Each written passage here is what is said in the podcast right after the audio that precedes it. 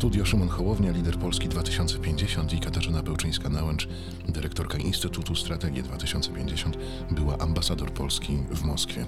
Rozmawiamy o Władimirze Putinie, o agresji na Ukrainie, o skutkach i o poczuciu bezpieczeństwa. Najpierw Władimir Putin. Jak jesteś racjonalnie myślącym przywódcą masz świadomość tego, czym jest Twoja gospodarka, e, jak bardzo Twoje życie zależy od oligarchów, którzy są wokół Ciebie e, w takiej symbiotycznej relacji, e, jak zdajesz sobie sprawę, jakie mogą być koszty geopolityczne, a mimo wszystko podejmujesz taką decyzję, to albo musisz być niespełna rozumu, albo musimy dojść do wniosku, że Putin bardzo przekalkulował. To znaczy, że nie docenił, myślał, że Zachód będzie jak zwykle stał za linią boczną, pomstował i krzyczał, a on już dawno będzie w Kijowie i, i będziemy działali w rzeczywistości zastanej.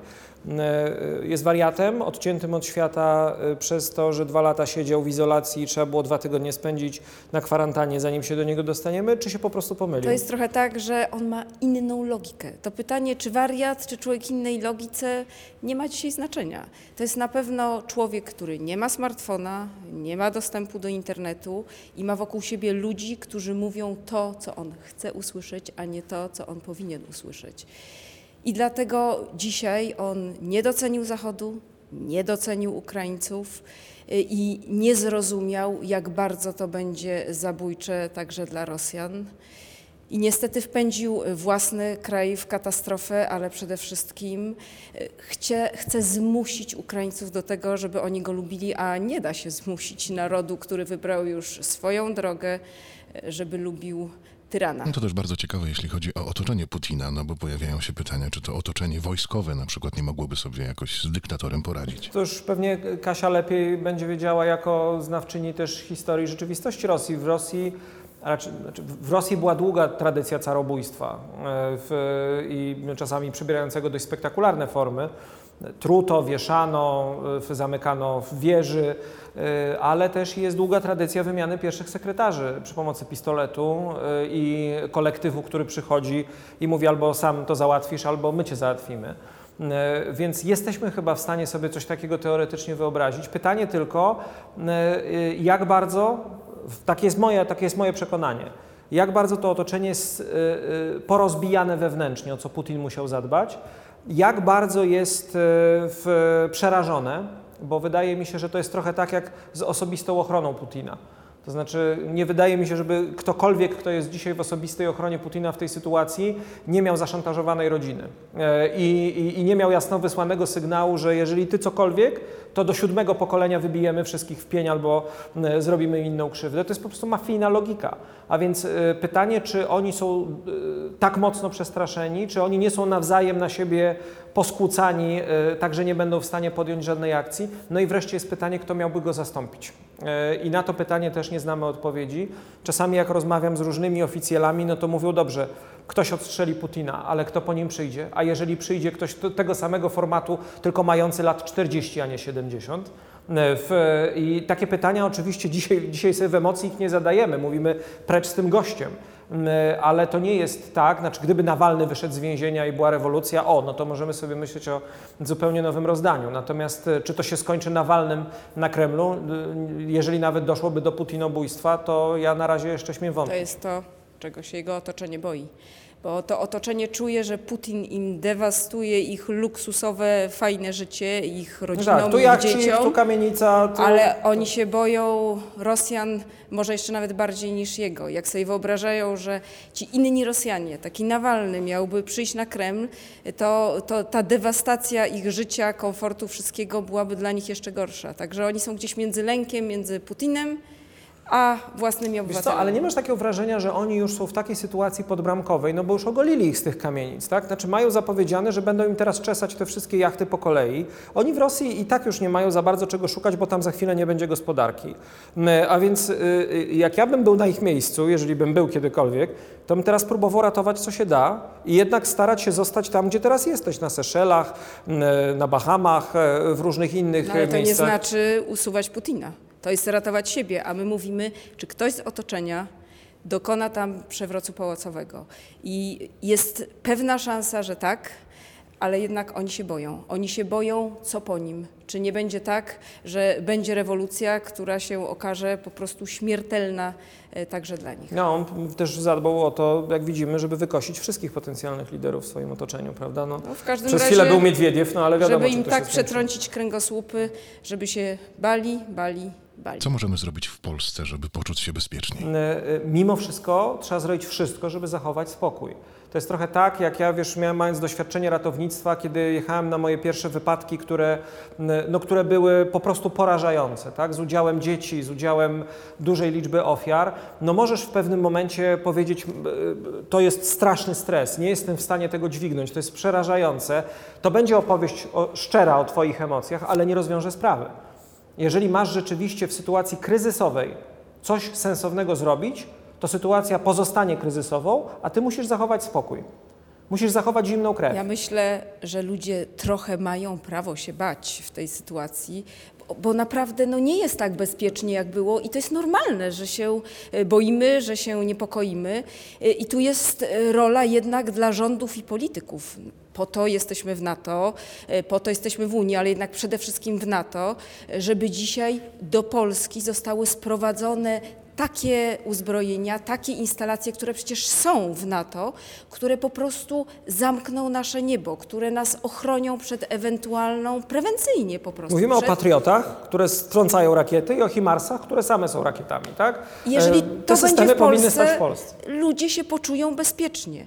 Y, Szkoda, że się o tym nie mówi. Naprawdę y, warto, żeby to było, warto, żeby to się zdarzyło jak najszybciej, bo to jest metoda na nasze bezpieczeństwo. I jeszcze jedno. Sankcje, sankcje, sankcje, o tym się mówi, ale sankcje to też jest nasze bezpieczeństwo, bo z Putinem to jest trochę tak dzisiaj jak z rannym drapieżnikiem. Wiadomo, co robi, staje się jeszcze groźniejszy y, i dlatego jakkolwiek by to okropnie nie zabrzmiało, tego drapieżnika trzeba przydusić. Y, I sankcje są tutaj y, przydusić tak, żeby nie mógł być jeszcze bardziej agresywny i dlatego nie ma takich sankcji, nie ma takich kosztów ekonomicznych, których nie warto było zapłacić, żeby on nie mógł agresywnie dalej działać, żeby wycofał się z Ukrainy, a przede wszystkim także, żeby nie poszedł dalej. Jak ty myślisz, bo, bo kiedy rozmawiało się z Ukraińcami i to politykami też ukraińskimi przed e, tą wojną, e, to oni realistycznie mówili, będziemy strzelać z każdego okna, będziemy robić co możemy, ale nie wiemy, czy wygramy, bo ich jest po prostu za dużo. Dzisiaj jesteśmy w takiej sytuacji, w jakiej jesteśmy, że Ukraina broni się nad, nad podziw, nad miarę. Tak? To znaczy, pogoda też działa przeciw wojskom rosyjskim, czas, nie, nie, ich braki włączności, niewykształcenie, oni grzęzną, tutaj ugrzęzną, tam ugrzęzną, tam coś zdobędą. E, Czy ty myślisz, że jest możliwe, bo wiemy jaka będzie już działa, jak, jak, będzie upadała Rosja ekonomicznie w ciągu najbliższych paru miesięcy i wiemy też, co mówiliśmy już nawet tutaj, że sankcje to jest coś, co powstrzyma Putina przed następną wojną, ale przed tą już nie. E, W, czy ty myślisz, że jest takie prawdopodobieństwo, że mu się armia rozsypie w tej Ukrainie? Czy to jest tak, że, że będzie cały czas miał dopływ taki, który pozwoli mu jednak tę Ukrainę przemóc? Ta armia jest y, w dużo gorszej kondycji, jak widać, niż, niż się ktokolwiek y, spodziewał. Oni w ogóle tam wysłali żołnierzy nie tylko zawodowych, ale z Poborowych. poboru, co jest w ogóle jakimś koszmarem, bo to są 18-19-letni chłopcy, którzy myśleli, że w ogóle są na ćwiczeniach. Tak, albo że tam I stoją nagle- obozy koncentracyjne, w których naziści mordują ludzi i oni będą Też, wyzwalać jak też, Wielkiej ale, Wojnie Ojczyźnianej. Tak. Bardziej nawet to, że są na ćwiczeniach i nagle się znaleźli w środku wojny. Przecież wiemy o sytuacjach, gdzie te konwoje stoją już drugi dzień na mrozie e, z chłopakami takimi w środku, e, bez jedzenia, e, zamarzającymi. I to jest dzisiaj także, oprócz tych oczywiście nowoczesnej broni i wszystkiego tego, co widzimy, także armia rosyjska. Ona jest na pewno dużo gorsza niż się Putinowi zdawało. Przecież jeżeli się rozkrada państwo, a wiadomo, że Rosję się rozkrada od e, już dekad, to armię też się rozkrada. I morale, no morale rosyjskie jest totalnie niższe. Ukraińcy naprawdę wiedzą, o co walczą. Oni walczą o siebie, o wartości, o swoje rodziny, o swoje życie, o swoją przyszłość, y, a Rosjanie walczą o przeszłość Putina. A co ich obchodzi przeszłość Putina i jego fantasmagorię? Oni tak naprawdę, myślę, że większość tych żołnierzy chciałoby wrócić do domów i mieć święty spokój. Jak długo jeszcze będzie trwać ta wojna? Oby jak najkrócej. Ale na dzisiaj e, no nie jest tak, że można powiedzieć, jak długo będzie trwała. Jedna wojna, i to jest może coś optymistycznego, już na pewno została wygrana. I to jest wojna wielka Ukraińców i e, prezydenta Zełenskiego o duszę, serca i wyobraźnię Europejczyków. E, Jeszcze naprawdę Dwa tygodnie temu e, Ukraina to było jakiś postradzicki kraj, no taka prawie Rosja, tak? Jakieś po, coś półdzikiego. Dzisiaj Ukraina e, to jest duma Europy, to jest bohater Europy, to jest e, no, coś, ktoś, ludzie, naród, na który wszyscy patrzą z podziwem i mówią, reprezentujecie nasze, najbardziej nasze europejskie wartości, o to walczycie.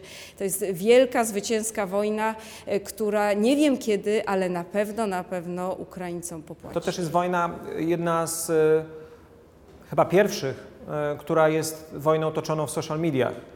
Tak e, bardzo e, na bieżąco e, relacjonowaną, tak bardzo angażującą emocje. Tak? Mnóstwo ludzi zasypia ze smartfonem, patrząc, czy Ukraińcom się dzisiaj udało, i budzi się, sprawdzając, czy, czy udało im się przetrwać noc.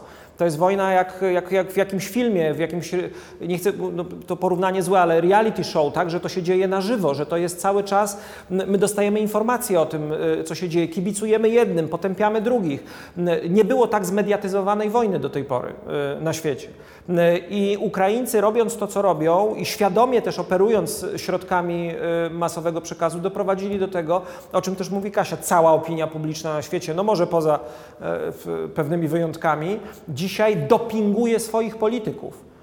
Przecież skąd się bierze nagle odwaga do walenia takich sankcji, a nie innych? Bierze się stąd, że politycy w różnych krajach wiedzieliby, że ludzie by ich ukatrupili, gdyby oni tych sankcji nie wprowadzili.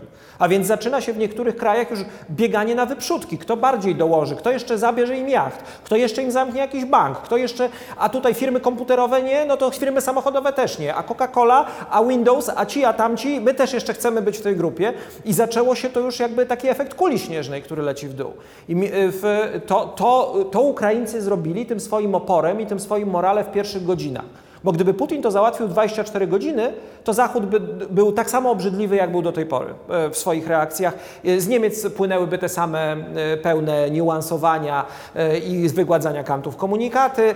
Ten polityk by stwierdził, że jednak no, dialog i dyplomacja, tamten by jeszcze swoje pitu-pitu dodawał, a tutaj to już poszło na grubo, dlatego że oni przetrwali pierwsze 72 godziny i że myśmy to mieli w internecie. I że my wiedzieliśmy, kto jest w tej opowieści dobrym, a kto złym bohaterem. I tylko jeszcze jedno chcę dodać, że jak będziemy czytali i wybierali dobrych i złych bohaterów, pamiętajmy, że e, naszym przeciwnikiem nie są Rosjanie. E, strasznie źle jest słuchać o tym, co spotyka dzisiaj niektórych Rosjan, na przykład w Polsce, dlatego że są Rosjanami, e, chociaż mieszkają tu od lat. Co spotyka niektórych Białorusinów, mimo że mieszkają tu od lat albo kompletnie nie popierają tego bałwana Łukaszenki. Pamiętajmy o tym, że oni też często mają zupełnie inne poglądy polityczne niż ci ich władcy i to nie oni są naszym przeciwnikiem. E, I nie Bogu ducha winne pierogi ruskie, choć akurat e, zmiana tego na ukraińskie jest bardziej humorystyczną i sympatyczną, mm, sympatycznym gestem w stronę Ukraińców niż, niż jakimś przejawem rusofobii. Problemem jest reżim Putina. Problemem są oczywiście ci, którzy ten reżim popierają. Natomiast nie dajmy z siebie zrobić jakichś fobów, E, e, bo to znowu będzie robota, która będzie wodą na Putinowi i będzie mógł pokazywać nas w świecie i mówić, zobaczcie, jak nas tam nienawidzą. Jak rosyjskiego człowieka nienawidzą prostego e, i zwykłego. To dziwne, że my się bijemy? No musimy się bić, jak to tak wygląda. Nie dajmy dziadowi, który siedzi w bunkrze, jak określił go Alek Aleksiej Nawalny i miał 100% racji, mówił o nim dziad w bunkrze. Nie dajmy dziadowi w bunkrze satysfakcji. Niech w tym bunkrze sobie szczęście.